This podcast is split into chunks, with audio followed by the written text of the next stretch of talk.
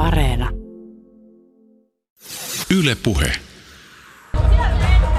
We do about 150 investments a year. I want to send a big thank you to my team. I'm talking here today about health. どうでしたかね、スラッシュ。 Congratulations! Это не веб-сайт, это слаж. Мне кажется. Как прошел слаж?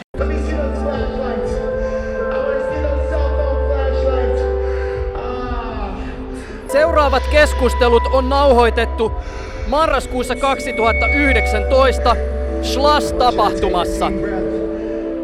Slush Festival. Let's have this moment. Hallelujah! Hallelujah! Hallelujah! Helsinki, we love you! Yle Puheessa Juuso Pekkinen.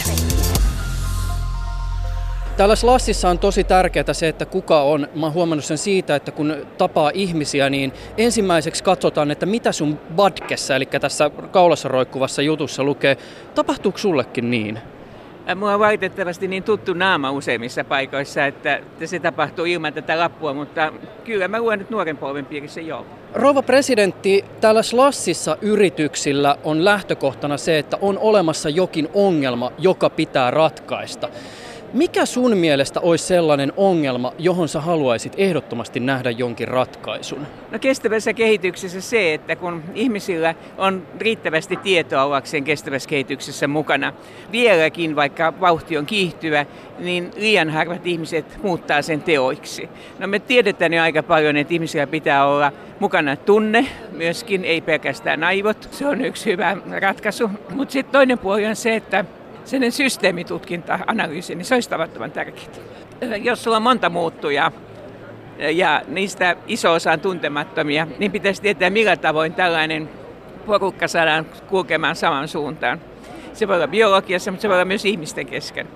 Ja silloin, jos vain hallitukset päättää, niin okei, se voi mennä hyvinkin eteenpäin, mutta sitten jos meillä on niin vapaasta toimivista ihmisistä, mä kutsun sitä usein, että se on sellainen niin ekoplasma, ei ego, mutta ekoplasma, kansalaisjärjestöt, yritysmaailman tutkijat, niin mikä on se systeemi, jolla me saadaan ne liikkumaan samansuuntaisesti omasta vapaasta tahdosta? Mä jo osittain sitä jo avasin, että me olemme huomanneet, että ajattelu, tietoihin perustuva, tutkimukseen perustuva ajattelu on yksi hyvä, mutta sitten niiden pitää jotenkin pystyä omaksumaan se myöskin, myöskin niin kuin kokonaisvaltaisesti. Ja silloin aivojen molemmat puoliskot toimii.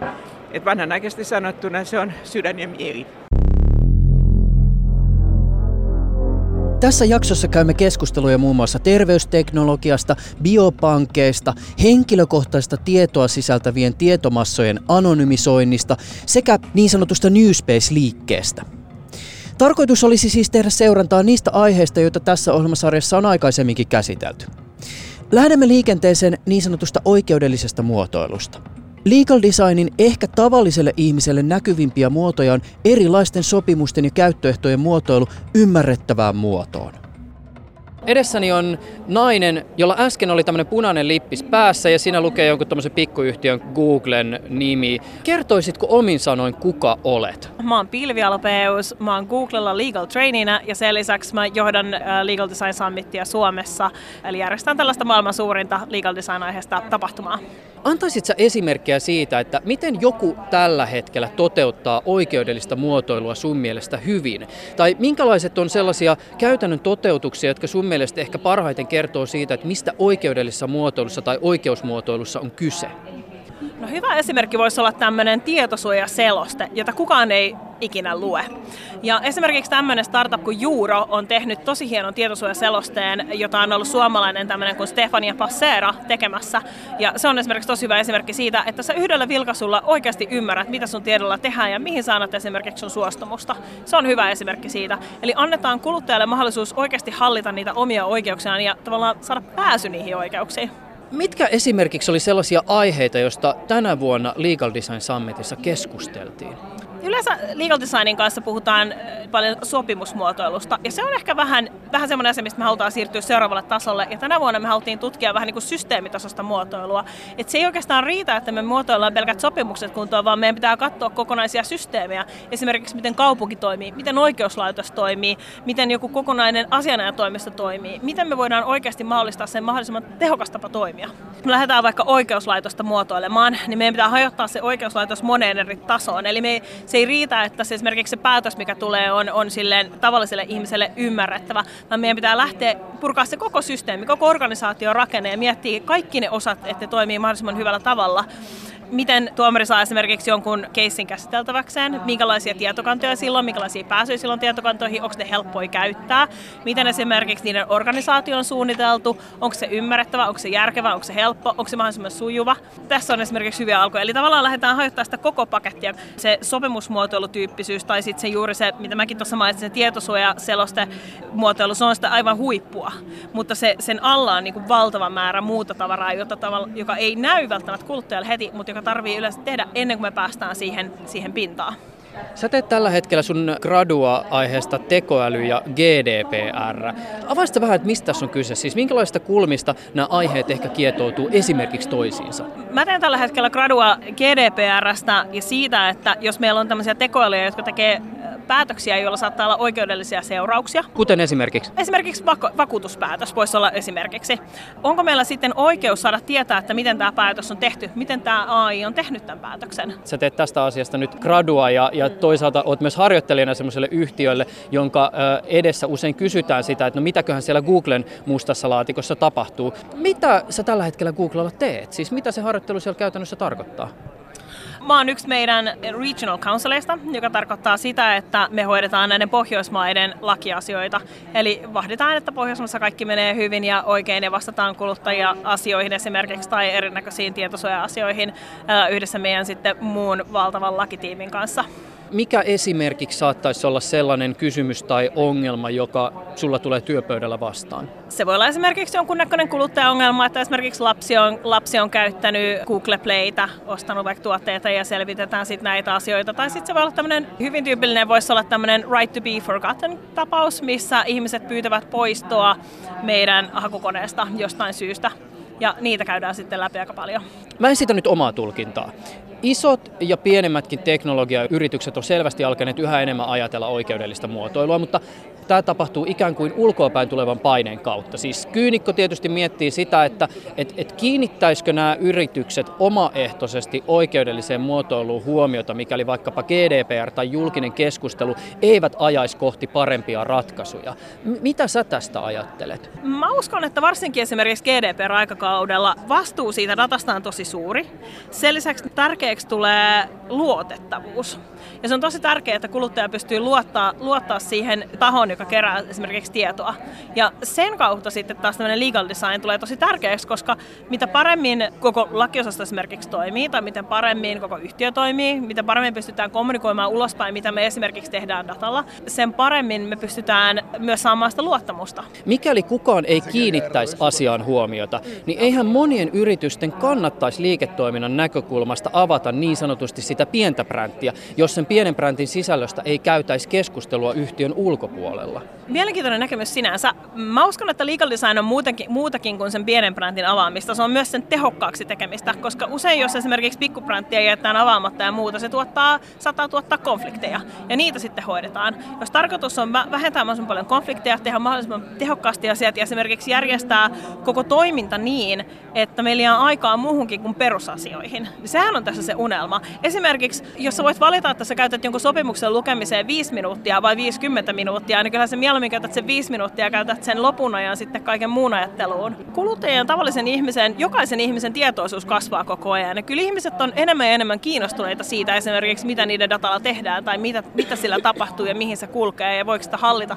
tai esimerkiksi siirtää toisesta paikasta toiseen.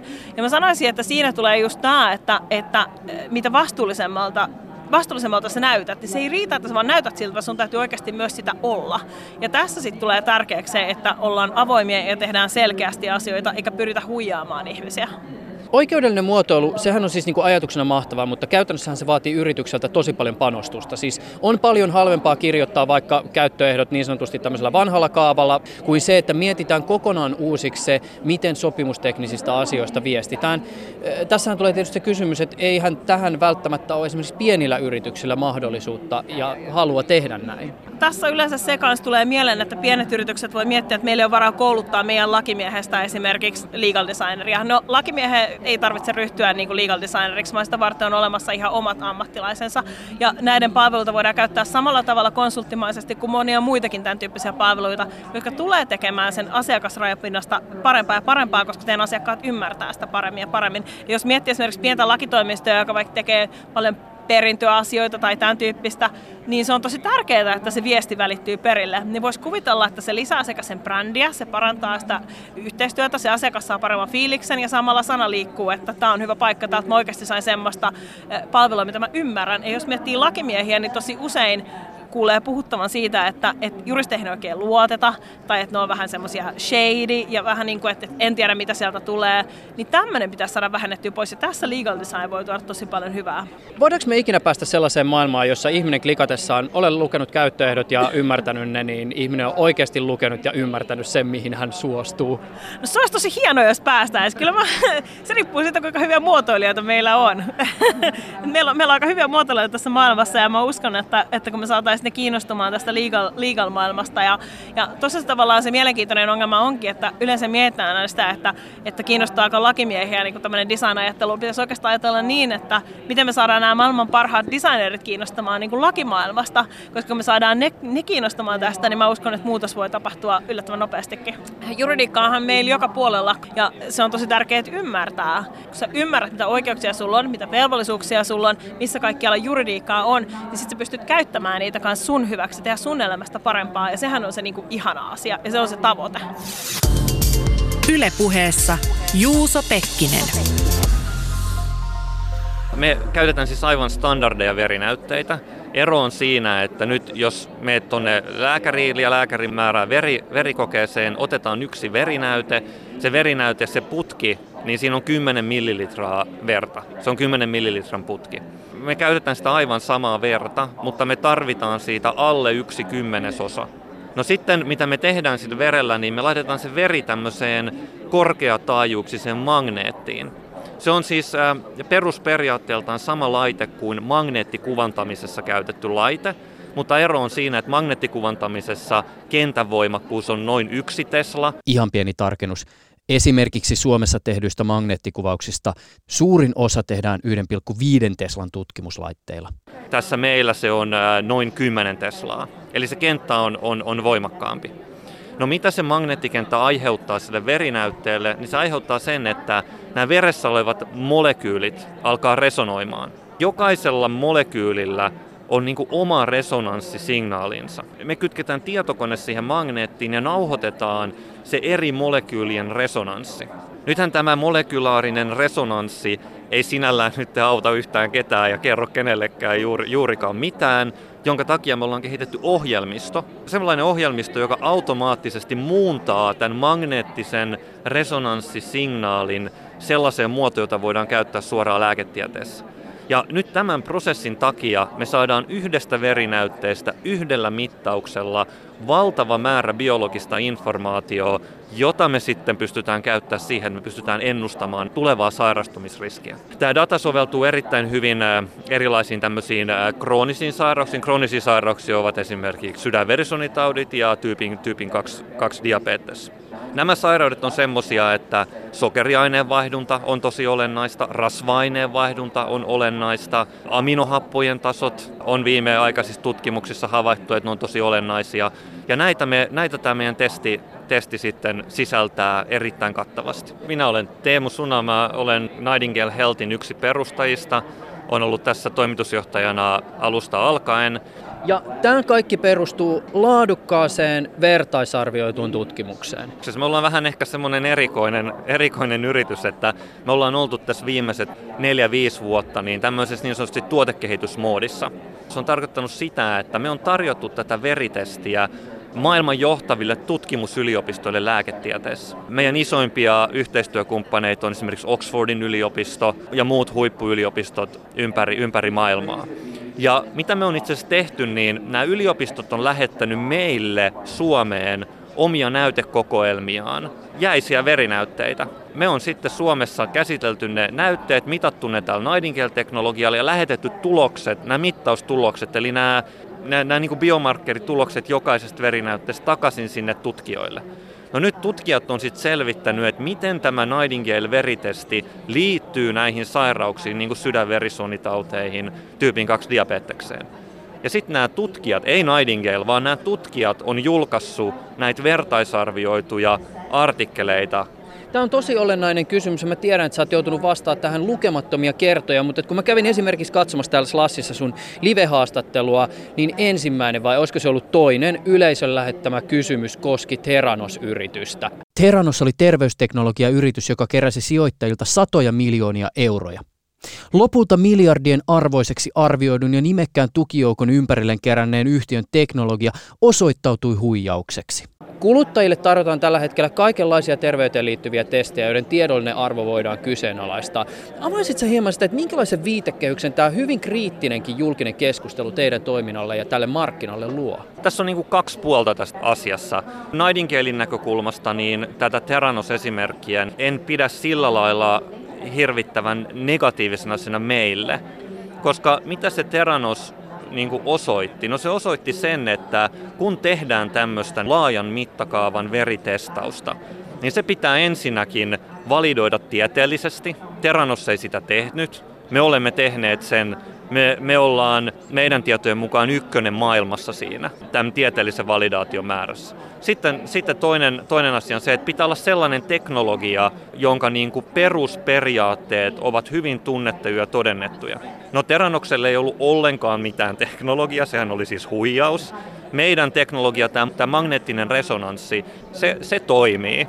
Sitten kolmas asia, jotta voi tarjota ihmisille tämmöistä veritestausta, pitää olla regulaatiohyväksynnät. No Teranos onnistui jotenkin huijaamaan jonkinnäköisen hyväksynnän, mutta mitä me ollaan tehty Nightingaleillä, me ollaan sitten taas tämän, tämän uuden Euroopan laajuisen C-merkin mukaan hyväksytetty tämä meidän, meidän regulaatiopuoli. Miten teillä tällä hetkellä yrityksenä menee? Niin kuin mä sanoin, me ollaan oltu tässä niin kuin perustamisesta lähtien, niin me ollaan oltu tämmöisessä tuotekehitysmoodissa. Eli me ei olla panostettu varsinaisesti liikevaihdon nopeeseen kasvuun. Me, me ollaan toki niin kuin tehty tutkimuspuolella, me myydään palvelututkimusta, mutta, mutta paljon niissä palvelututkimuskeisseissäkin, niin paljon me tehdään sit yhteistyötä, jolloin ehkä tämmöinen niin kuin liikevaihdon rakentaminen ei ole siinä se, niin kuin, se, se on tärkeää, mutta se ei ole välttämättä se ensimmäinen tavoite. Nyt, nyt kun me on saatu rakennettua se, mitä meillä nyt on, eli tieteellinen validointi, teknologiavalidointi, regulaatiovalidointi. Nyt me aletaan kaupallistamaan tätä teknologiaa. Mutta mikä se liiketoimintamalli itse asiassa on, tai mitkä ne mahdollisuudet sen suhteen on? Siis tälläkin hetkellä esimerkiksi tässä Lassissa te tuli ulos tämmöinen uusi palvelu, joka on siis selvästi suunnattu ihan siis sille ihan tavalliselle ihmiselle, joka haluaa huolehtia terveydestään ja ehkä vähän katsoa etukäteen, että mihin ollaan terveyden suhteen menossa. Mutta eihän tämä välttämättä ole se tavallaan ainut suunta. Siis varmaan se kehityspuolella on jotain, te voitte myydä isolle terveystoimijoille tätä palvelua, tai sitten tämä voi olla myös ikään kuin siis se lähtöpiste, josta aletaan rakentaa muita palveluita. Joo, tämähän on erittäin laaja, mihin tämä voi johtaa. Tämähän on tämmöinen niin sanottu, mä en tiedä mikä sen niin suomenkielinen sana, mutta tämmöinen platform teknologia, eli tämä niin kuin tämmöinen mahdollistava teknologia. Nyt niin kuin muutamia esimerkkejä, mennään vaikka johonkin ison yritykseen ja kysytään siltä yritykseltä, että hei, että haluaisitteko te tarjota teidän työntekijöille tämmöisen työkalun, jolla jokainen työntekijä voisi pitää terveydestään parempaa huolta. No, no sitten tullaan näihin muihin niin kuin laajempiin arvoketjuihin, joita, joita mainitsit. Eli, eli, eli tavallaan se, että kun me havaitaan näitä riskejä henkilöillä, niin silloin me voidaan tarjota erilaisia mahdollisuuksia ihmisille alkaa parantaa sitä omaa tilannetta. Siellä toisessa äärilaidassa voi olla tämmöiset henkilökohtaiset coaching-palvelut, jotka tietenkin maksaa. Ei ne, ne, ne ei ole niin kuin kaikille Mutta sitten siellä toisessa päässä voi olla tämmöisiä, mitä me tarjotaan, tavallaan kehitetään ja tarjotaan ilmaiseksi tämmöisiä tekoälyyn perustuvia tekoälyyn perustuvaan ohjausta. Onhan sekin tietysti teille aika arvokasta, että te istutte aika merkittävän datan päällä. Ymmärtääkseni tälläkin hetkellä teidän teknologian ytimessä on nimenomaan ensisijaisesti se ohjelmisto ja se, miten te hyödynnätte dataa. Joo, näin, näin on. Tässä on nyt todella, todella tärkeä ero, eli tota, meidän liiketoimintamalli ei perustu miltään osin siihen, että me myymme dataa, vaan mitä me tehdään sillä datalla, jota me saadaan, niin me kehitetään sillä parempaa analytiikkaa, parempaa riskiennustetta. Jos sinä päätät, että Nightingale ei näe sinun dataa, niin me salataan se data ja annetaan sulle avain, jos sä hukkaat ne avaimet, niin se data on gone forever. Eli, eli me annetaan sinun päättää. Mutta jos sä päätät, että joo, sä haluat jakaa sen datan niin, että Nightingale voi hyödyntää sitä tuotekehityskäyttöön. Joidenkin autojen navigaattorit kysyy ni, nykyisin semmoista, että kun sä laitat sen käyntiin, se kysyy, että jaatko sinä oman autosi sijainnin sinne niin kuin autovalmistajan palvelimelle. Jos vastaat kyllä, niin silloin saat ajankohtaisen tiedon kaikkien muiden autojen havainnoista, koska niissä autoissa on kamerat ja ne näkee ruuhkat ja ne näkee niin kuin säätilat ynnä muut. Jos et jaa, niin et saa sitä muiden autojen informaatiota. Tässä on vähän sama niin kuin analogia, että jos sinun terveydentilasi on tietynlainen ja sinun tavallaan terveystarinasi on tietty, sä onnistut vaikka parantaa sun terveyttä, niin jossain maailmassa on toinen ihminen, joka on biologisesti saman, samantyyppinen kuin sinä, joka voisi aivan massiivisesti hyötyä siitä, että sinä sanot, että, että joo, sinä jaat sen sun tarinasi. Me anonymisoidaan se sun data ja sen jälkeen me pystytään se tarina tarjoamaan sinne niin kuin toiselle henkilölle ja auttamaan muita ihmisiä. Tämän niin kuin data privacyn ja tämän, tämän yksityisyyden ympärillä on se on valitettavaa, että tähän liittyy tosi paljon negatiivisia tuntemuksia. Tämä voidaan tehdä todella hienosti, todella hyvin, niin että ihmiset auttaa itseään ja toisiaan ilman, että yksityisyys vaarantuu missään vaiheessa miltään osin. Ja ehkä se on tässä myös olennaista, että jos näin ei tehdä, niin sitten meidän pitää tyytyä siihen, mitä meillä nyt on. Ja se, mitä meillä nyt on terveydenhuollossa, ei, ei, ei riitä. We can do better. Avaisitko hieman sitä, että mikä merkitys biopankeilla on teidän teknologialle? Siis ymmärtääkseni ne kymmenet tuhannet suomalaiset, jotka ovat esimerkiksi, oliko se THLn hallinnoimaan biopankkiin antanut verinäytteen, niin he ovat osallistuneet teidän teknologian kehitystyöhön. Kyllä näin on. Ja tämä biopankkihomma on, tämä on tosi, tosi tärkeä asia. Nythän se hyöty siitä biopankista syntyy vain ja ainoastaan silloin, jos joku käyttää sitä dataa ja luo jotain, minkä ihmiset voi saada. Silloin kun se data on siellä biopankissa vaan, tai ne näytteet on siellä biopankissa, siitähän ei synny kenellekään mitään, mitään hyötyä. Ja tätä pitäisi kehittää niin, että et, et sitä, et sitä biopankkidataa hyödynnettäisiin mahdollisimman niin kuin joustavasti niin, että näitä hyötyjä syntyisi ihmiselle. Mä, mä, mä ainakin itse, kun mä ajattelin, miksi mä antaisin biopankkinäytteen, no sen takia, että mä voin auttaa niin kuin rakentamaan parempaa, parempaa terveydenhuoltoa.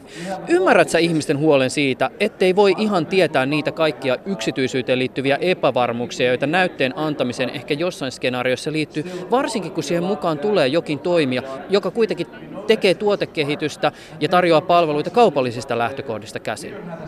Joo, kyllä, kyllä ymmärrän ja on niin kuin valitettavaa, että nämä tämmöiset jättiteknologiatoimijat, just niin kuin Facebookit ja, ja Googlet, joiden koko business perustuu niin kuin ihmisten datan myymiseen, niin on tietenkin valitettavaa, että et, et, et tämmöisiä ajatuksia syntyy, mutta se on myöskin hyvin ymmärrettävää, että niitä, ää, niitä syntyy. Se, minkä eteen pitää tehdä töitä sekä niin kuin biopankkien ja kaikkien yritysten, ketkä toimii tällä, tällä alueella, niin pitää tehdä niin kuin töitä sen eteen, että ollaan luotettava, ollaan uskottava toimija, kuka sitä dataa, dataa, dataa säilyttää. Kun mä ajattelen tätä meidän yritystä, että se raha, mikä, mistä me se raha tehdään, niin se tehdään siitä, että me myydään sitä, sitä palvelua.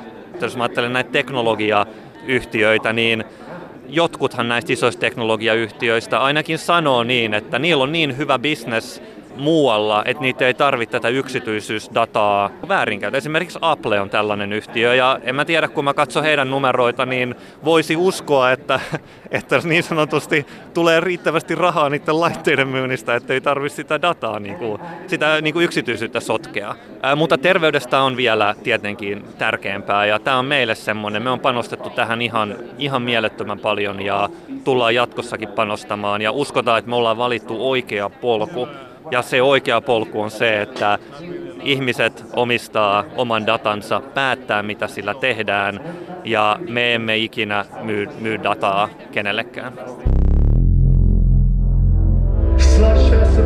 Yle Puhe. Biopankkityyppisestä kontekstista varmaan yhden erityisen ison haasteen synnyttää se, että nyt on niin kehittynyt aika pitkälle erilaiset niin koneoppiviin algoritmeihin perustuvat niin menetelmät, millä sitä dataa pystytään käyttämään. Ja, ja näiden niin algoritmien ja koko tämän tavallaan koneoppivan lähestymisen ja, ja filosofian niin suurin haastehan on se, että, että to, toisin kuin kaikessa perinteisessä tutkimuksessa, niin kun sä lähdet tekemään hanketta, niin sä et oikeastaan halua hirveästi määritellä, mitä dataa sä haluat. Että sä meet sinne datanomistajan luo, sanot, että, että haluan kaiken datan, en halua olettaa hirveästi mitään, mulla on sellainen kuvitelma, että se niin liittyy tämän tyyppisiin niin tuloksiin, ja sitten mä annan datan ja koneen kertoo, että miten nämä niin riippuvuudet on. No tämä on tietysti hirveän hankalaa sille, joka tämän datan omistaa, koska siellä on ihan niin laillisia vaatimuksia muutenkin, että eivät he halua, eivät edes voi luovuttaa niin kaikkea dataa. Ja, ja, ja tässä tullaan sellaisiin kysymyksiin, että jos, jos näin tehdään ja luovutetaan, monethan esimerkiksi biopankkeista haluaa dataa niin hyvin suurena määrinä ulos, niin, niin siitä kyllä tulee sitten niin ongelmia, koska nämä koneoppivat algoritmit, paitsi että ne on hyviä niin tekemään ja hakemaan niitä riippuvuuksia, mitä sieltä aidosti haetaan, niin ne ovat myös erittäin hyviä purkamaan niin huonosti tehtyä pseudonymisointia tai anonymisointia. Ja, ja silloin niin meidän näkemys on kyllä se, että, että jotta sitä dataa voidaan antaa tämän tyyppiseen käyttöön, niin siellä olisi niin välttämätöntä tehdä niin erittäin perusteellisesti tehty datan anonymisointi, koska muuten näitä riskejä vaan on mielestämme liikaa. Olen Tuomo Pentikäinen ja olen Veil.ai-nimisen spin-out-yhtiön toimitusjohtaja. Veil.ai'n henkilöstä useimmat on FIMMin eli Suomen molekyylilääketieteen instituutin keskeisiä datan käsittelyn henkilöitä. Useimmilla on niin tietojen käsittelyopin tausta, matematiikan tausta, tilastotieteen tausta ja ovat tehneet tämän tyyppisiä asioita siellä pitkään.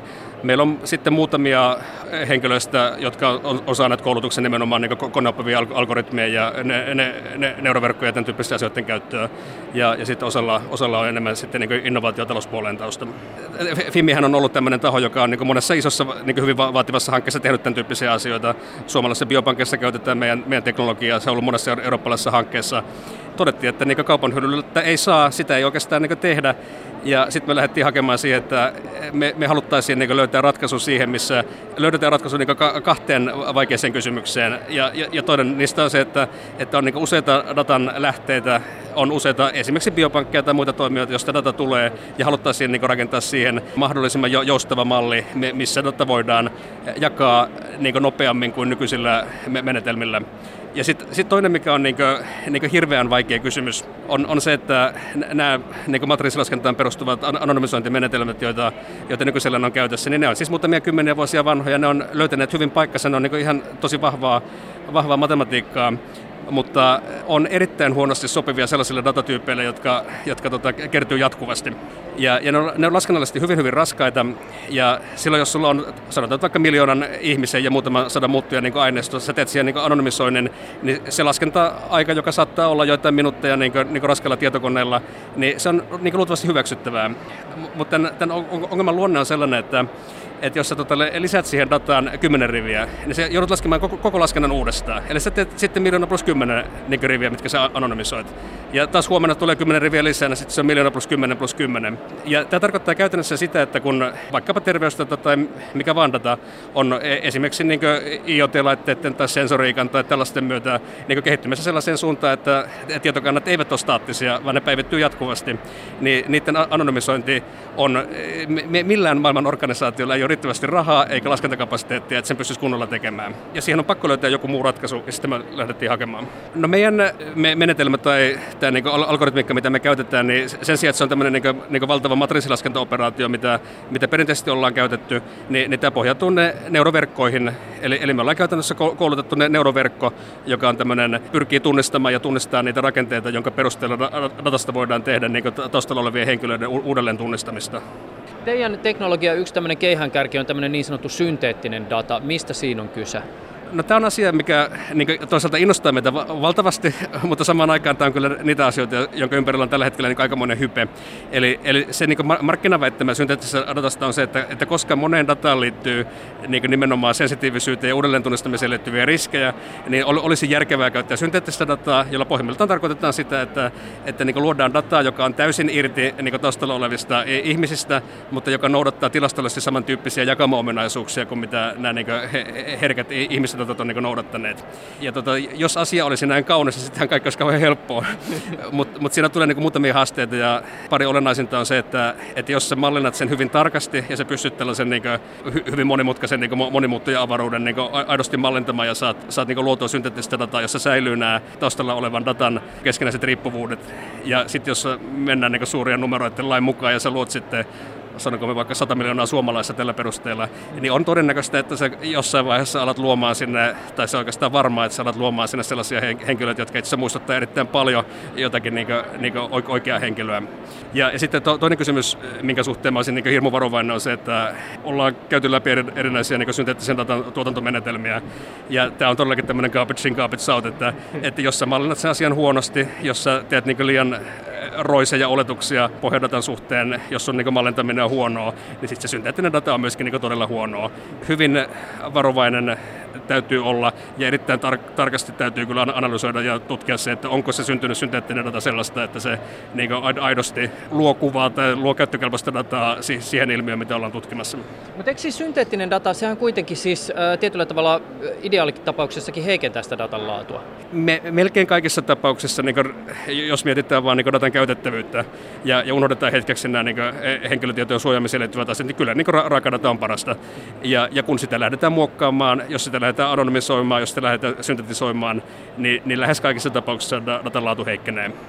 Mutta se on se hinta, koska se on kompromissi, missä me tavoitellaan sitä yksityisyyden suojan tasoa, mikä ollaan asetettu, jonka pitää olla varsin korkea, ja, ja samaan aikaan kuitenkin pyritään maksimoimaan sen datan hyötyä ja käytettävyyttä.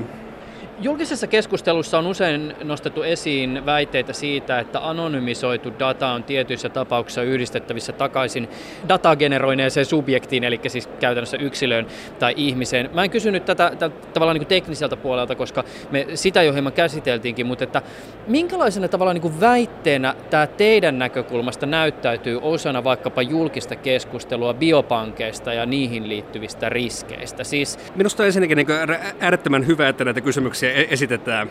Ja, ja mä sanoisin, että, että näihin ei ihan oikeasti ole vielä niin kauhean hyviä vastauksia. Mutta jos se lähtee niin pikkasen purkamaan os, osin tätä ongelmaa, niin voisi ensin lähteä vaikka niin niin te, tilastodatasta liikkeelle. Niin kaikkeen siihen, esimerkiksi tilastokeskuksen tai eri maiden tilastoviranomaisten julkaisemaan dataan, niin, niin kyllä kaikkeen siihen liittyy tämmöinen niin päättelyriski. Et e, varmasti esimerkiksi fiksu toimittaja tai tai fiksu, fiksu niin analyytikko, niin aika paljon on sellaisia tilastoja, minkä takaa pystyy löytämään e, esimerkiksi tulotilastojen kautta niin todennäköisesti niin yksittäisiä perheitä, yksittäisiä ihmisiä ja, ja näin päin pois. On, onko se riski iso vai eikö se ole, niin se ei ole oikeastaan niin enää, enää niin tieteellinen tai matemaattinen kysymys, vaan se, se on myös, on se osittain sitäkin, mutta, mutta niin se on pitkälti myös tämmöinen niin poliittinen ja ehkä myös juridinen kysymys. E, Sitten toinen kysymys on se, että että niin on dataa, joka on aidosti niin äärimmäisen identifioivaa. Ja otetaan vaikka joku niin yksinkertainen niin kliininen mittaustulos, joku, joku laboratoriomittaustulos. Pannaan siihen tarpeeksi niin kuin, niin pilkun jälkeisiä merkitseviä numeroita, niin se on niin varmasti identifioiva. Että koko maailmasta löytyy niin täsmälleen yksi niin tällainen mit, mittaustulos. Siinä pitäisi äh, hyvin tarkasti silloin niin pystyä arvioimaan ja ymmärtämään se niin konteksti, missä sitä käytetään. Että, että niin liittyykö sen niin sinänsä identifioivan tiedon niin käyttämiseen niin kuin tavallaan minkälaisia kehenkään liittyviä niin negatiivisia riskejä vai eikö liity. Jos liittyy, niin silloin sitä varmasti pitää karkeasta ja anonymisoida, ehkä jopa hävittää, eikä voida käyttää sitä mahdollisesti. Mutta monet näistä datoista, vaikka ne on sinänsä identifioivia, niin ne ei ole kuitenkaan todennäköisesti kovin herkkiä. Mutta sitten siellä on aidosti varmasti niitä, missä, missä sitten on niin syytä analysoida se, että, että niin minkälainen päättelyriski tai joku muu siihen niin sisältyy. Ja mä oon iloinen, että se keskustelu käydään nythän esimerkiksi niin GDPR ottaa siihen kantaa niin sillä tavalla, että anonymisointi on niin oikea, suositeltava ja hyvä menetelmä käsitellä dataa. Ja sitten siellä on tällainen hauska, hauska määritelmä, että, että anonymisoinnin täytyy olla riittävällä tasolla. Mikä on riittävä, siihen he ei ota kantaa. Tämä on varmaan asia, joka tullaan niin jossain tapauksessa Mä en usko, että näissä niin juskeisissa, mistä me ollaan puhuttu, niin sitä ei tule käymään, mutta tämä varmaan mitataan sitten lopulta niin tu- tuomioistuimissa jossain vaiheessa. Ja musta se on hyvä, että näin tehdään, mutta, mutta aidosti puhutaan niin asiasta, joka siitä ei kannata olla peloissaan, koska siis tätä on tehty esimerkiksi tilastoviranomaisten puolesta niin kuin, niin kuin 200 vuotta ja julkaistu data, joka on siis pohjimmiltaan anonymisoitu eli karkeistettu. Ja toisaalta taas, miten suhtautua siihen liittyviin näihin riskeihin, mistä puhutaan, niin sitä keskustelua ei ole käyty valmiiksi. Mihin muualle tätä teidän teknologiaa voi hyödyntää, siis kuin esimerkiksi biopankkien kontekstiin? Tässä on käynyt useampia pankkeja keskustelemassa meidän kanssa, ja, ja, ja heidän tapauksessaan totta kai heille niin tietosuoja on niin äärimmäisen tärkeä. Ja, ja siellä siis on paljonkin niin käyttökohteita, mutta siis yksi tämmöinen aika niin konkreettinen ja hauska on se, että, että he tekevät niin erittäin paljon kehitystä niin verkkopankkeihin liittyen ja myös tällaista niin tietoturvatestausta ja tämän tyyppisiä asioita. Ja, ja tällä hetkellä he joutuu antamaan niin aika lailla niin raakaa omaa asiakasdataa, millä tämä kehittäminen tehdään. Useinhan tämä on toimintaa, mikä tehdään heidän oma organisaation ulkopuolella puolella. He eivät haluaisi antaa sellaista, eivät he oikeastaan saisikaan antaa sitä, ja siihen he hakevat ratkaisuja. Vakuutusyhtiöitä on on paljonkin tällaista niin koneoppivaan al- algoritmikkaan liittyvää kehitystä. Siellä on isoja niin monikansallisia toimijoita, joilla on, on vakuutustoimintaa vaikka useissa maissa. He eivät varmasti halua, eivätkä voikaan niin jakaa asiakasdatansa niin maiden välillä, ja silloin tullaan samantyyppisiin kysymyksiin, mistä nyt puhutaan. Tietysti meidän kannalta varmasti tämä niin te- terveyspuoli on sinänsä niin valtava markkina, ja meillä on siellä vahvat näytöt, ja ollaan siellä jo monessa mukana, niin voi olla, että se on se, mihin me tullaan nyt, niin kuin, ainakin nyt lähitulevaisuudessa keskittymään. Ylepuheessa Juuso Pekkinen.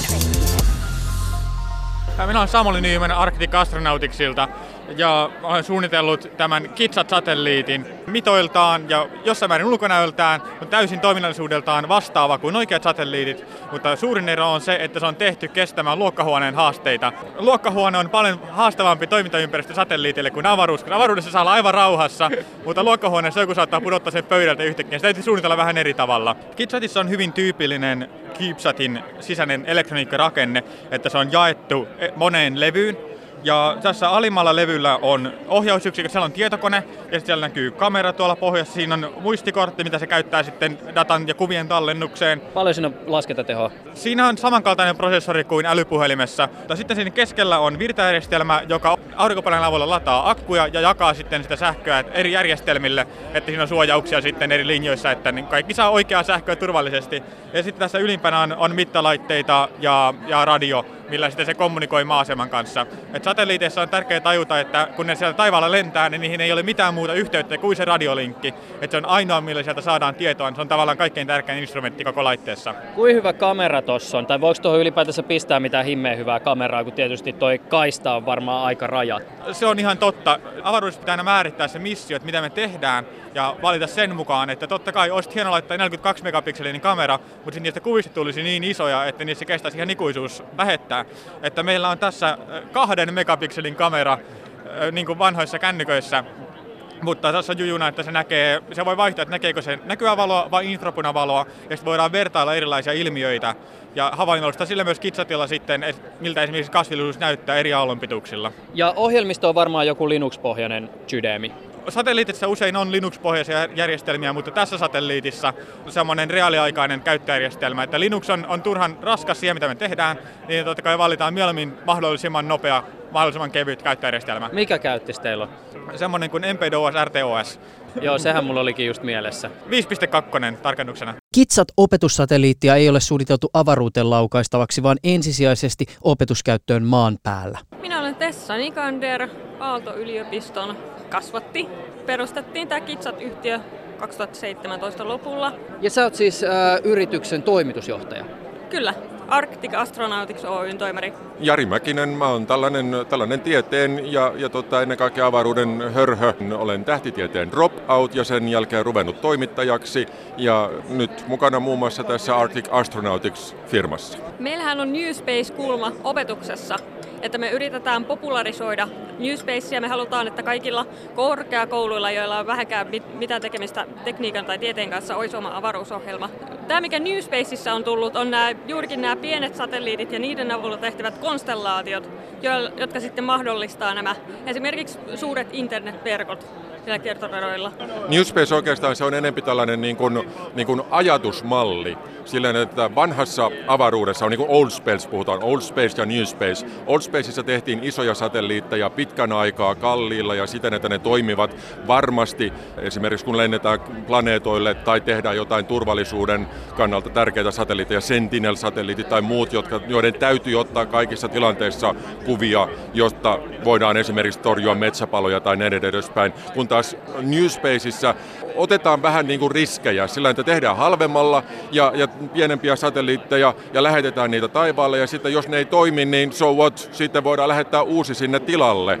Ja myös se, millä innolla tehdään. Vanha avaruus oli vähän niin kuin kaavoihin kangistunutta ja hyvin paljon avaruusjärjestöjen kautta mennyttä, kun taas New Spaceissa on silleen, että periaatteessa tuossa meidän naapurissakin täällä Slashissa on firmoja, jotka tekee itse satelliitteja. No me tehdään myös, mutta näin me, me vielä taivaalle, mutta, mutta, mutta kuitenkin, että niin kuin satelliitteja voidaan tehdä käytännössä autotallissa nykyisin. Ja tämä on se ero New Spacein ja Old Spacein välillä, mutta toisaalta nyt tämä perinteinen New Space alkaa olla myös vähän Old Space sen takia, koska on tulossa just niin kuin SpaceX, joka saattaa mullistaa tämän kokonaan. Starlink on yksi asia, se on tällaisia pikkusatelliitteja, mutta ne on taas isokokoisia pikkusatelliitteja. Samoin tämä suomalainen IceEye, joka on tehnyt pieniä satelliitteja, ne ei ole tällaisia niin kuin maitopurkin kokoisia, vaan matkalaukun kokoisia satelliitteja. Heidätkin luokitellaan New Spaceen, koska ne tekee niin kuin ihan uudella asenteella tätä. Ja perinteisesti niin kuin New Space lähti näistä CubeSateista, jotka oli standardoitu yliopistomaailman mit, niin kuin mittapuun mukaan,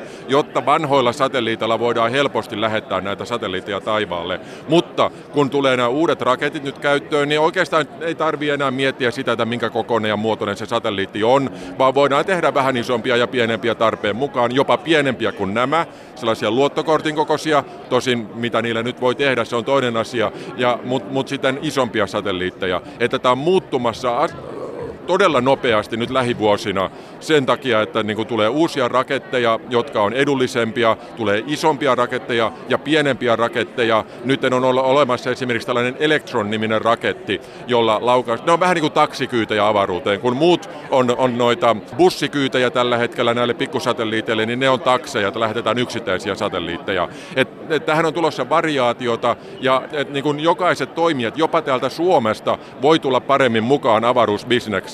Ja siksi me ollaan puolestamme tekemässä näitä opetussatelliitteja, koska tälle alalle tarvitaan lisää väkeä tulevaisuudessa ja paljon. SLAS-tapahtumassa Arctic Astronautics solmi yhteistyösopimuksen kiinalaisen EduTimes koulutusvientiyrityksen kanssa. Yhtiön opetussatelliitit ja niiden oppimateriaalipaketit otetaan käyttöön noin sadassa kiinalaisessa koulussa niin tässä on taustana oikeastaan se, että Kiinahan on, on yksi avaruuden suurvaltoja, mutta ne on varsin myöhässä tähän New Spaceen. Eli ne haluavat myös tällaisia niin kuin pieniä satelliitteja ja innostaa nimenomaan nuoria tekemään avaruusasioita vähän eri tavalla kuin on perinteisesti tehty. Se täytyy vielä tässä kysyä, kun tietysti avaruus on nyt tosi innostavaa, mutta että avaruudestahan on tulossa yhä selkeämmin myös markkina. Se tietysti kun toimijoita tulee enemmän, niin se on selvää, että meidän täytyy myös käydä monia aika vaikeitakin keskusteluja liittyen tämän resurssin käyttöön tai tämän markkinan muodostumiseen. Me tiedetään, että kaupalliset intressit ja tieteellinen tutkimus saattaa olla toisinaan ristiriidassa, on paljon vastuullisuuskysymyksiä ja sitten tietysti nyt taas paineet alkaa hyödyntää avaruutta sotilaallisiin tarkoitusperin kasvaa tai ainakin uhittelu kiihtyy ja se vaikuttaa toki myös kaupalliseen toimintaan. Joo. Miten sä jäsennät tätä kysymystä ja minkälainen haaste tämä sun näkökulmasta tai teidän näkökulmasta on? No tässä on monia juttuja. Ensinnäkin mä sanoisin, että niin kuin kaupallisuus ja tieteellisyys ei sulje toisiaan pois. Mutta no tosin tietysti... Starlink ja tiedeyhteisö on esimerkiksi Aha, tällä hetkellä aivan, aika kovassa ristiriidassa. Kyllä, siis tässä mielessä Starlink siis on systeemi, jossa lähetetään valtavasti satelliittiaktia taivaalle ja, ja ne tosiaan häiritsevät tieteentekoa, että siis kun kaukoputken kuvakenttään tulee yhtenään satelliitteja, niin tähtitieteilijä ei ole siitä iloinen. Se pitää paikkansa. Ja toinen asia, mikä tässä on, on se, että nykyisin kun kaikki voi lähettää satelliitit, ja periaatteessa mekin voitaisiin nämä kaksi mun kädessä olevaa laitetta niin lähettää taivaalle, jos joku vaan antaa rahaa. Se johtaa siihen, että satelliitteja laukaistaan valtavasti avaruuteen. Ja jo nyt siinä on niin kuin aika pieni tällainen avaruusromuongelma siellä. Näitä pystytä ohjaamaan. Kun ne lähetetään avaruuteen, ne kiertävät siellä vähän aikaa ja tulevat vähitellen alaspäin, kun siellä on pikkusen ilmaa myös sillä korkeudella, missä nämä on. Hyvin, hyvin, hyvin, hyvin vähän, mutta kuitenkin sen verran, että ne tulee pois. Eli näiden kannalta ei ole ongelmana se, että, että ne jäisivät avaruuteen, vaan se, että niillä kiertoradoilla on ja tulee olemaan paljon satelliitteja, jotka eivät pysty tekemään ratamanöveerejä samaan tapaan kuin vanhat satelliitit. Tämä on ongelma, mihin, mihin täytyy puuttua. Voisi sanoa, että niin kuin, tällä hetkellä se ei ole vielä ongelma, mutta siitä on tulossa iso ongelma, että siihen täytyy tehdä jotain. Suomessa toki on tällä hetkellä avaruusalan toimijoita, meillä on koulutusta, meillä on sellaisia yrityksiä, joilla on, kuten mainittiin esimerkiksi ICEI, joilla on hyvin siis kunnianhimoisia ja paljon potentiaalia tietysti siinä omassa tekemisessään, mutta että kuinka innoissaan suomalaisena tavallaan niin kuin avaruuteen liittyvästä liiketoiminnasta uskaltaa sitten kuitenkaan olla? Onko tämä meillä kuriositeetti, puuhastelu, onko tässä oikeasti isompaa vientipotentiaalia? Miten te tämän markkinan suoma, suomalaista näkökulmasta jäsennätte? No mä näkisin silleen, että Suomella on valtavan suuret mahdollisuudet just tässä Newspaceissa. Koska siis, jos vähän yleistän, niin, niin tota, kun otetaan tällainen pieni satelliitti ja siihen täytyy puskea paljon elektroniikkaa sisään ja huipputekniikkaa, niin, niin suomalainen on ihan oikeastaan niin kuin kännykkätekniikan ansiosta aika hyvin tässä mukana, koska suomalainen insinööri jotenkin luonnostaan on miettinyt, että okei, tämä voidaan tehdä täyteen elektroniikkaa ja hyvä ja niin edespäin. Suomalainen radiotekniikka on korkealla tasolla ja nämä tarvitsee sellaista. Ja, ja, ja kun puhutaan niin kuin huipputekniikasta ja pienistä resursseista, niin Newspace on juuri sitä. Ice Eye on erittäin hyvä esimerkki siitä, kuinka niin kuin muutamalla erittäin hyvällä idealla on päästy pitkälle ja päästään vielä pidemmälle. Ja juuri tämän tyylisiä yhtiöitä Suomessa voisi olla enempi. Tästä tuskin tulee mitään uutta Nokiaa, koska mä en näe sitä, että jokainen ostaisi satelliitteja samaan tapaan kuin kännyköitä, mutta joka tapauksessa tämä olisi just sellaista liiketoimintaa, mikä Suomelle olisi omiaan. Ja sen takia myös Business Finland esimerkiksi panostaa tällä hetkellä aika paljon tällaiseen tota, äh, niin kuin New Spaceen. Puhutaan New Space Economy ja koitetaan saada yhä enempi ja enempi mukaan yhtiöitä tähän näin. Myös sellaisia, jotka perinteisesti eivät ole olleet avaruusalalla ja huomaa, että okei, nyt me voitaisiin tehdä, koska tämä ei ole enää niin vaikeaa ja monimutkaista, mitä se on ollut aikaisemminkin. Ja, ja toisaalta sitten myös vanhat avaruustekijät voi katsoa tähän, tähän uuteen aikaan.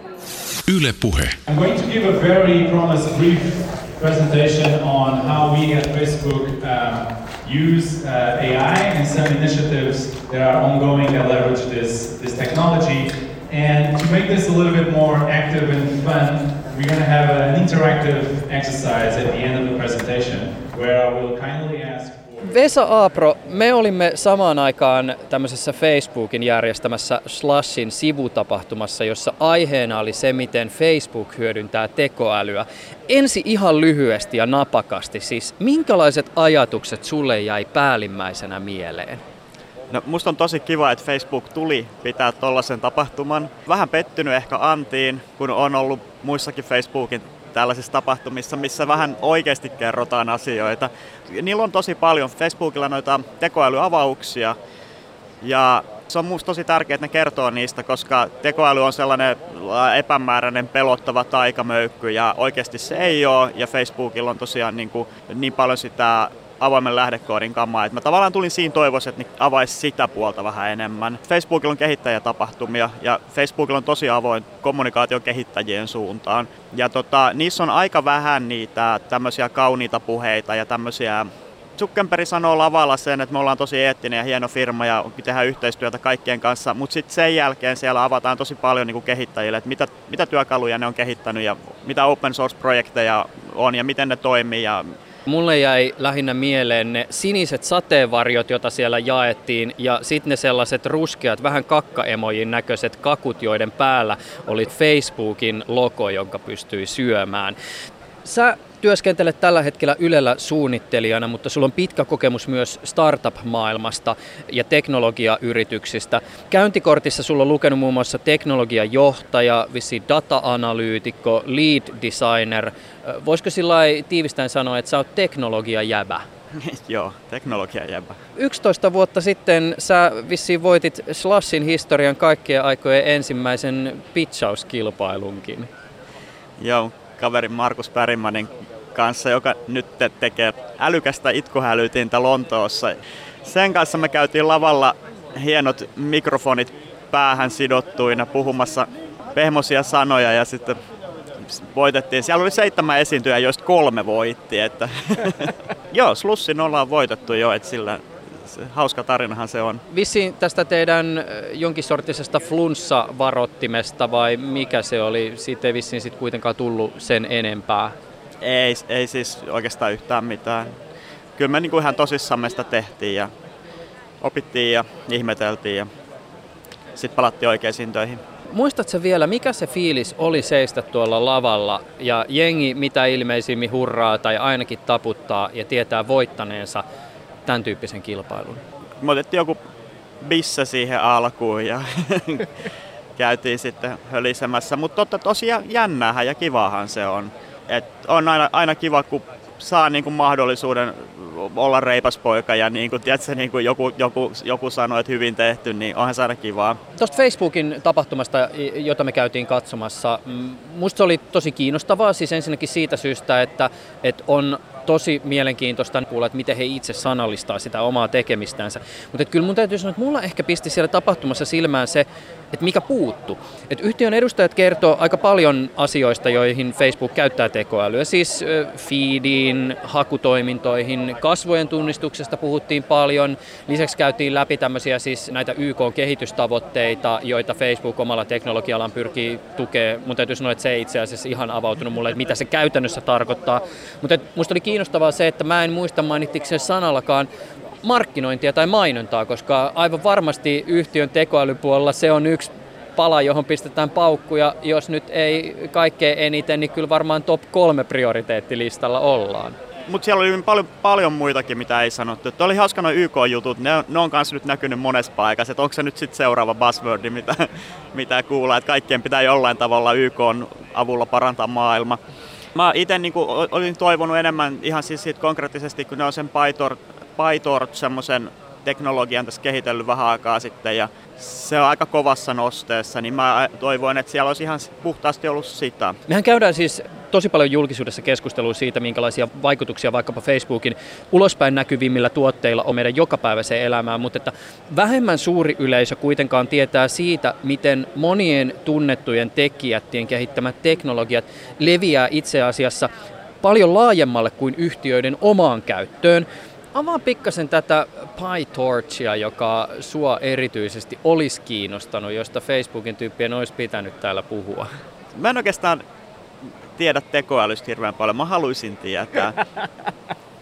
Ja tota, Googlella on semmoinen TensorFlow ja Microsoft Azuressa on jotain, Microsoft tarjoaa siis myös jotain tekoälypilvihärpäkkeitä. Facebookilla on vähän erilainen lähestyminen PyTorchin kautta.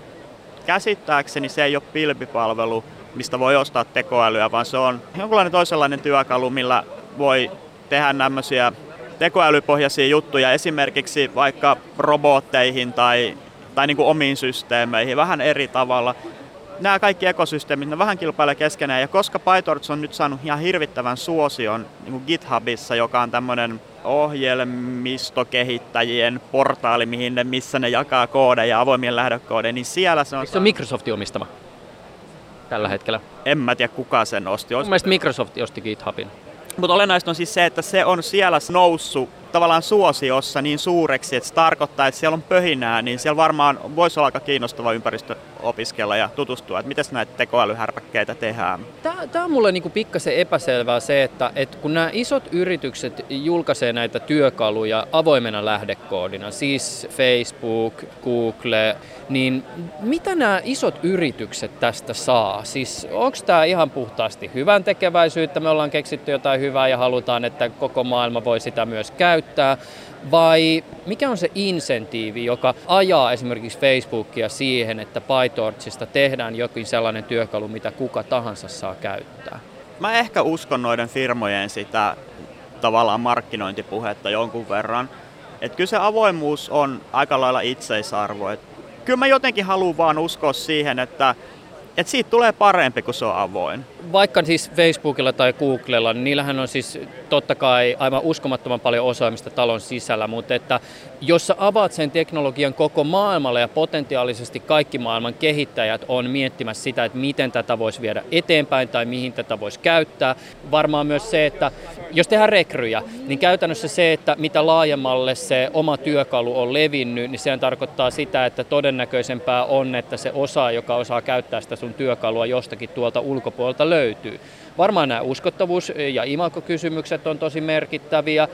Onhan tässä siis paljon tavallaan sellaista hyötyä, mitä yritys voi tämän tyyppisestä avaamisesta saada.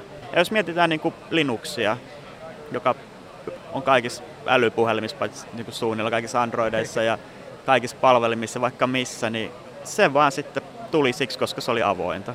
Palataan vielä tähän Facebookin workshopiin, Vesa Aapro. Mitä mieltä sä olit tästä tehtävästä, joka meille osallistujille annettiin? Siis siinä oli jotenkin pointtina näin, että meille annettiin valokuva ihmisestä, jonka ominaisuuksia aina ihonväristä leuan muotoon piti määritellä. Ja tässä oli ilmeisesti pointtina herättää keskustelua siitä, miten periaatteessa Hyvin tämmöinen yksinkertainenkin määrittelykysymys voikin perustua määrittelevän tahon ennakkoluuloihin. Ja tässä oli siis tarkoituksena eh, keskustella esimerkiksi siitä tekoälystä, jota Facebook käyttää kasvojen tunnistuksessa ja esimerkiksi tämmöisten virtuaalisten avatar-hahmojen luomisessa.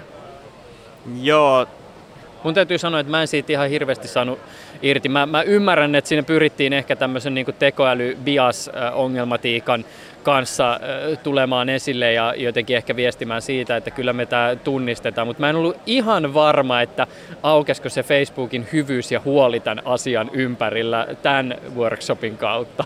Juuri näin. Mulle jäi kaikkein eniten mieleen kyllä ne kikkarekakkakakut, missä oli se Facebookin logo päällä. Mä en muuten niitä maistanut, oliko ne hyviä?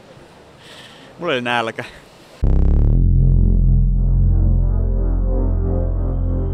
Thank you for over 2,000 volunteers that made this event happen. Thank you for our partners, and thank you for you all for being an awesome audience. I do hope you enjoyed it. The after party starts right now. Ylepuheessa Juuso Pekkinen.